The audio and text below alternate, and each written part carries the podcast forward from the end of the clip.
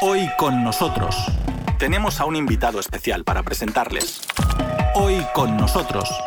Y también contamos contigo. El acontecimiento más importante de toda la historia de la humanidad es lo que constituyó el primer vuelo al espacio de un ser humano, el cosmonauta ruso Yuri Gagarin, no solo por las condiciones y la época en que se realizó, sino también por las repercusiones que sigue teniendo este hecho histórico, del que se cumplen 60 años este 12 de abril. Así lo opina el colombiano Alfredo Rey Córdoba, profesor de Derecho del Espacio Ultraterrestre y consultor externo en asuntos jurídicos y telecomunicaciones espaciales y satelitales. Según el experto, cuya trayectoria profesional incluyó cargos como representante permanente alterno de Colombia ante Naciones Unidas, sin ese vuelo de Gagarin al espacio, el mundo no hubiera cambiado como lo ha hecho hasta ahora. En este contexto, subrayó que no solamente se trata del gran impulso que significó la conquista del espacio para el desarrollo tecnológico mundial, particularmente en el área espacial, sino que también de su aporte al derecho. Les invitamos a escuchar la entrevista que Alfredo Rey Córdoba le concedió a nuestro reportero, Víctor Chernovsky.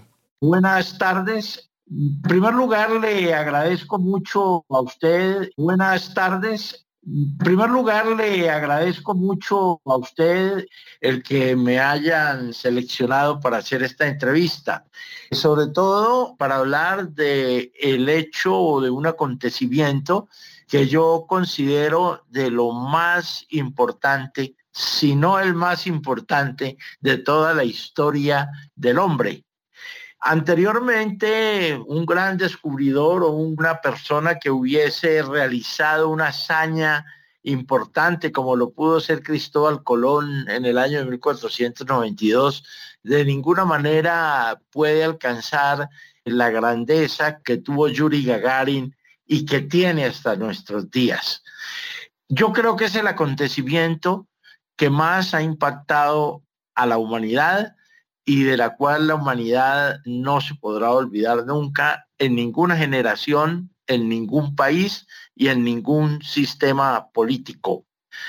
No nos olvidemos que veníamos de la Segunda Guerra Mundial, el mundo estaba organizándose, existían las rivalidades políticas entre los países vencedores en la guerra, entre ellos, pues, naturalmente, la Unión Soviética en esa época, y ya se había demostrado cómo tanto la tierra como el espacio aéreo habían sido lugares o sitios en donde el hombre había desplegado su actividad belicosa y guerrera. No se concebía, sino en las mentes de unas pocas personas, la posibilidad de ir al espacio ultraterrestre, que, entre otras cosas, no estaba muy claro de qué se estaba hablando en ese momento.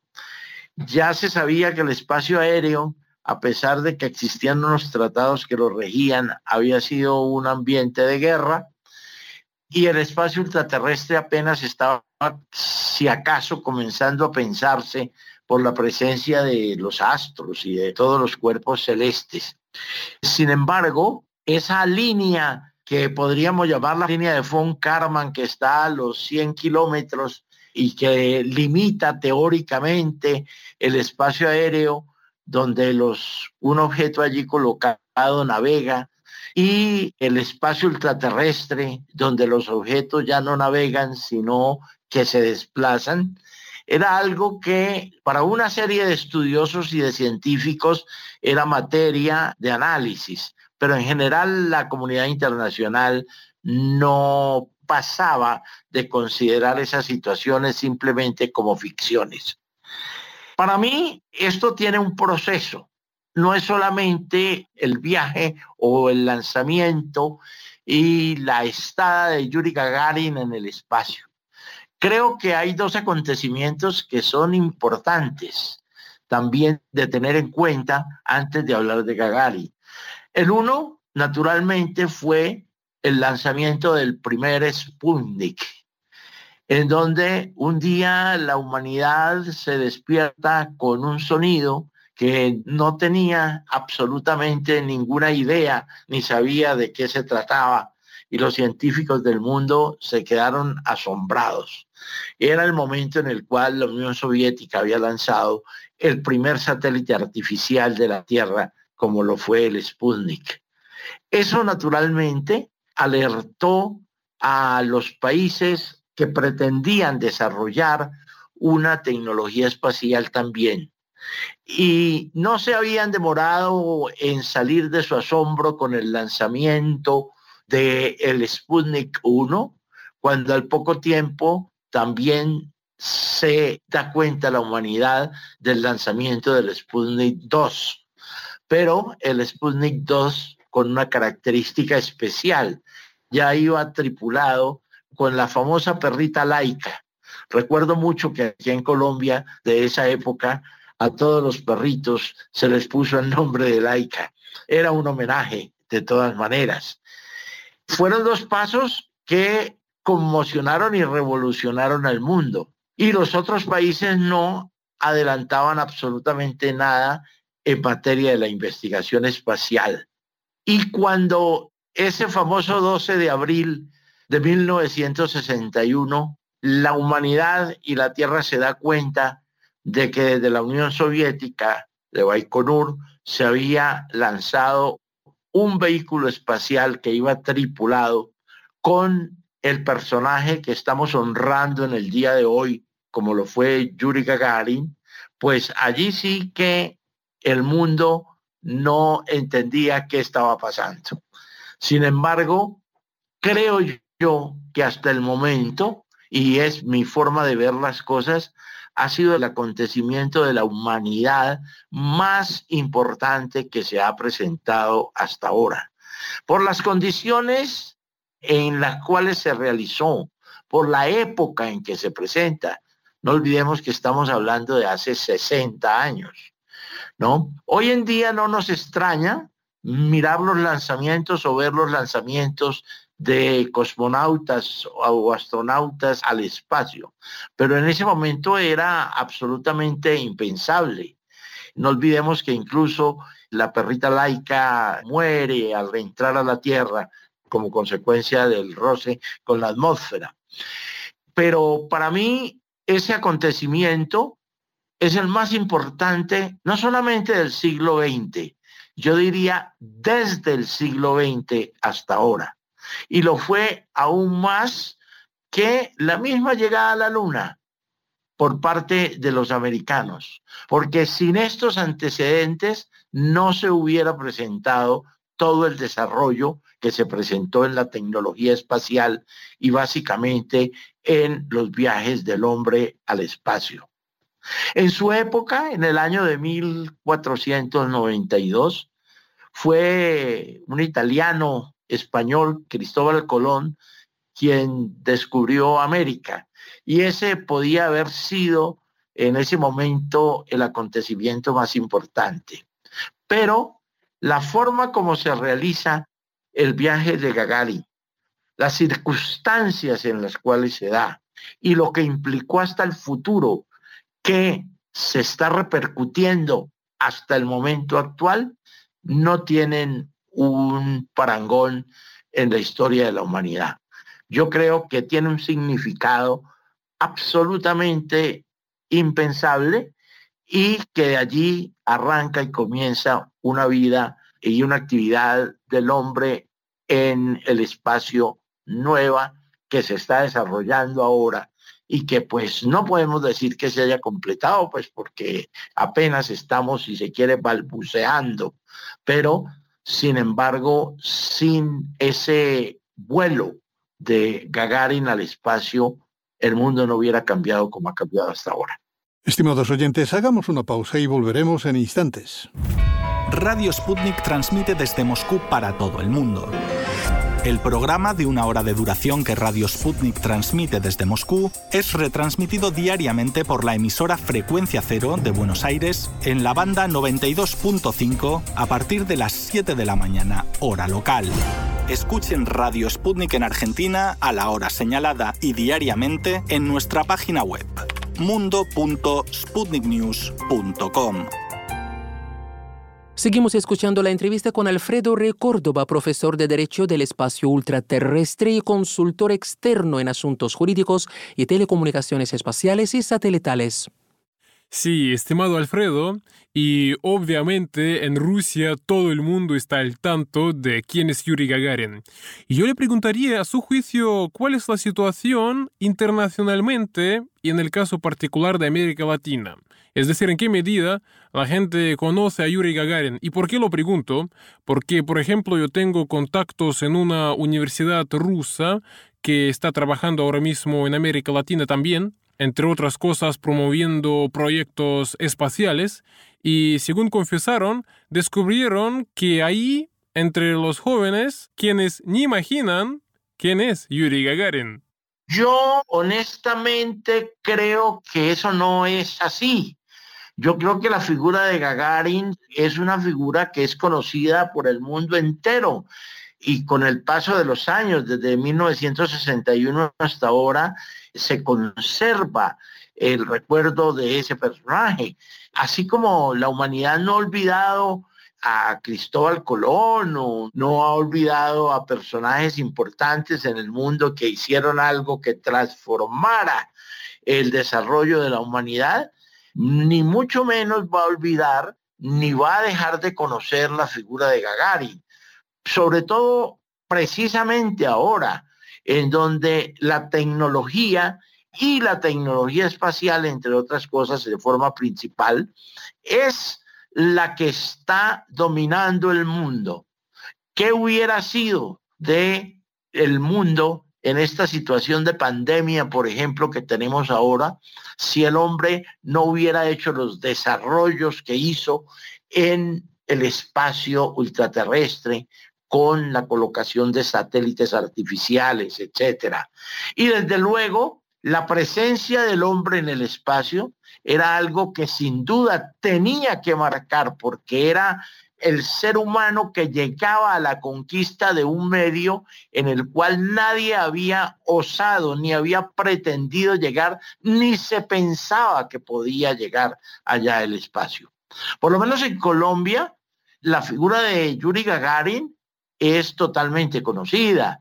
Si usted pregunta a cualquier estudiante de bachillerato, de segunda enseñanza, universitario, etcétera, y qué no decirlo de las gentes de mi generación a quienes nos tocó el acontecimiento, yo, por ejemplo, recuerdo perfectamente ese día, ¿no? Estaba muy joven, pero lo recuerdo perfectamente, como recuerdo también el día que se dio la noticia del lanzamiento del Sputnik.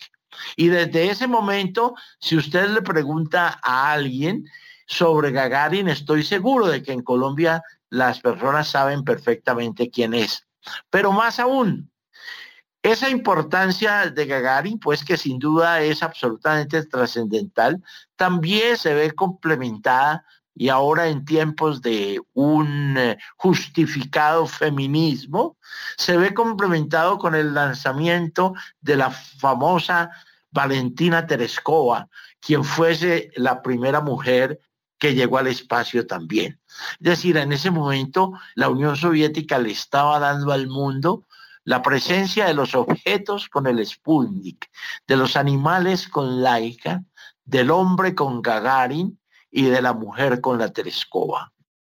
Estimado Alfredo, y como usted bien ha constatado, que pasaron ya 60 años de aquel histórico vuelo, y quisiera preguntarle cómo usted evaluaría los avances dados en estos 60 años en materia de tecnologías espaciales y la exploración espacial, y también yo le preguntaría sobre los avances dados en las legislaciones que regulan la actividad relacionada con el espacio, siendo usted un gran especialista en la materia. Mire, la conquista del espacio y el intento inicial de la conquista del espacio, que yo creo que la humanidad no lo esperaba en ese momento, por ejemplo, en el cual se lanzó el primer Sputnik, era algo que sin duda estaba en la mente del hombre. Acuérdese usted de las famosas novelas de Julio Verne y de otros escritores que siempre se habló de la presencia del hombre en el espacio. Pero eso tuvo repercusiones no solamente en la tecnología, es decir, mostrar cómo se había logrado llegar a una tecnología que permitiera esos acontecimientos, que permitiera ubicar un objeto más allá de los 100 kilómetros, en el llamado espacio ultraterrestre, en donde las leyes de la naturaleza son distintas a las que existen en el espacio aéreo o en la Tierra. Pero por otro lado, eso, no nos olvidemos que hay un hecho muy importante. No hacía muchos años había terminado la Segunda Guerra Mundial y nos encontrábamos en pleno periodo de la Guerra Fría, del enfrentamiento entre dos sistemas políticos y económicos, y también en el deseo o la intencionalidad de cada uno de esos países y sistemas políticos por imponerse en el mundo. Entonces, era algo que, si bien es cierto, se termina la guerra física, esa violenta guerra que fue la Segunda Guerra Mundial, de todas maneras surge una nueva guerra que es la que conocemos como la Guerra Fría, que era el enfrentamiento por la imposición precisamente de sistemas políticos y económicos. Entonces, eso naturalmente va a repercutir ¿en qué? Va a repercutir en la forma como los países comienzan a desarrollar sus economías. Y en una cosa muy importante también, y es en la forma como se va a desarrollar el derecho. Yo creo que en el derecho sí que hay, bueno, sin hablar pues de la tecnología que lo damos por sentado, ¿no? Pero en el derecho sí que hay aportes que se hicieron en la conquista del espacio. Fíjese usted que se sabía que la conquista del espacio podría perfectamente llevar a otra guerra en determinado momento, ¿no? Sin embargo, las potencias enfrentadas en ese momento, de 1963 y concretamente el 13 de diciembre de 1963, producen una declaración de principios jurídicos que deben regir las actividades de los estados en la exploración y utilización del espacio ultraterrestre. Esa resolución es una resolución de las Naciones Unidas que había nacido después de la Segunda Guerra Mundial. Es del 13 de diciembre de 1963, la resolución 28. Y allí se plantean ya los principios sobre los cuales se debe legislar, se debe reglamentar la utilización del espacio ultraterrestre. Y desde ese momento se habla, por ejemplo, de una serie de cosas que son tan importantes como que hasta el momento, hasta el día de hoy, continúan perdurando y continúan siendo las bases y continúan siendo los principios y pilares del derecho espacial, como son precisamente el uso pacífico, la cooperación y la no agresión desde el espacio ultraterrestre. Eso que se habla en esa resolución de que el espacio ultraterrestre, en primer lugar, no puede ser objeto de apropiación nacional por reivindicación de soberanía, uso u ocupación, ni de ninguna otra manera, es algo que incluso quedó plasmado posteriormente en el Tratado de 27 de enero de 1967, firmado por todos los países y que está vigente hoy como gran constitución del espacio. Entonces, el principio ya de la no apropiación del espacio ultraterrestre, sino el considerar el espacio ultraterrestre como una res comunes humanitatis, es decir, como un patrimonio común de la humanidad, hace que ya cambie el concepto totalmente del derecho que tenemos nosotros sobre, por ejemplo, la Tierra o las partes de la Tierra que se encuentran acá, e incluso sobre el espacio aéreo en donde los países ejercen soberanía. Más allá de los 100 kilómetros no se puede hablar de soberanía de ningún estado. Y eso se logró precisamente sobre la base de que, como comenzaron a desarrollarse ese tipo de actividades, era mejor para todos los dos bloques que estaban enfrentados en ese momento en la Guerra Fría, plantear y dejar claro que el espacio ultraterrestre no podía ser sujeto de soberanía por parte de nadie ni podía ser objeto de apropiación. ¿Qué hizo eso? Que surgiera un principio fundamental también del derecho espacial, que es el principio de la cooperación internacional. Cooperación internacional que hoy la vemos. La vemos, por ejemplo, en la estación espacial, en donde hay módulos de diversos países, está compuesta de módulos de diversos países. Y vemos cómo, por ejemplo, cuando los Estados Unidos dejan de poner a funcionar el transbordador espacial, que era el que lo habían diseñado para ir a la estación espacial a llevar y a traer a los astronautas o cosmonautas, como se llaman en Rusia, ¿quién reemplaza? ¿Quién ejerce esa actividad? Pues fíjense en que son ustedes los rusos, a través del Soyuz. Y no ha habido absolutamente ningún tipo de complicación ni de enfrentamiento, porque sea una nave soviética, una nave rusa, perdón por lo de soviética, una nave rusa, la que vaya a la estación espacial, lleve los astronautas y los traiga nuevamente. Es apenas ahora cuando compañías privadas americanas como SpaceX, etcétera, están comenzando a tratar de desarrollar esa actividad. Pero ahí ve usted la aplicación del principio de cooperación que existe entre todos los países cuando se trata de actividades espaciales. Y mucho más cuando se trata precisamente de la protección de los cosmonautas y de los astronautas. Tanto es así que el segundo tratado que se hace después del tratado básico del espacio del 27 de enero del 67 es el famoso convenio o acuerdo sobre salvamento y devolución de astronautas y restitución de objetos lanzados al espacio, que fue aprobado por la Asamblea General en la resolución 2345 de 19 de diciembre de 1967.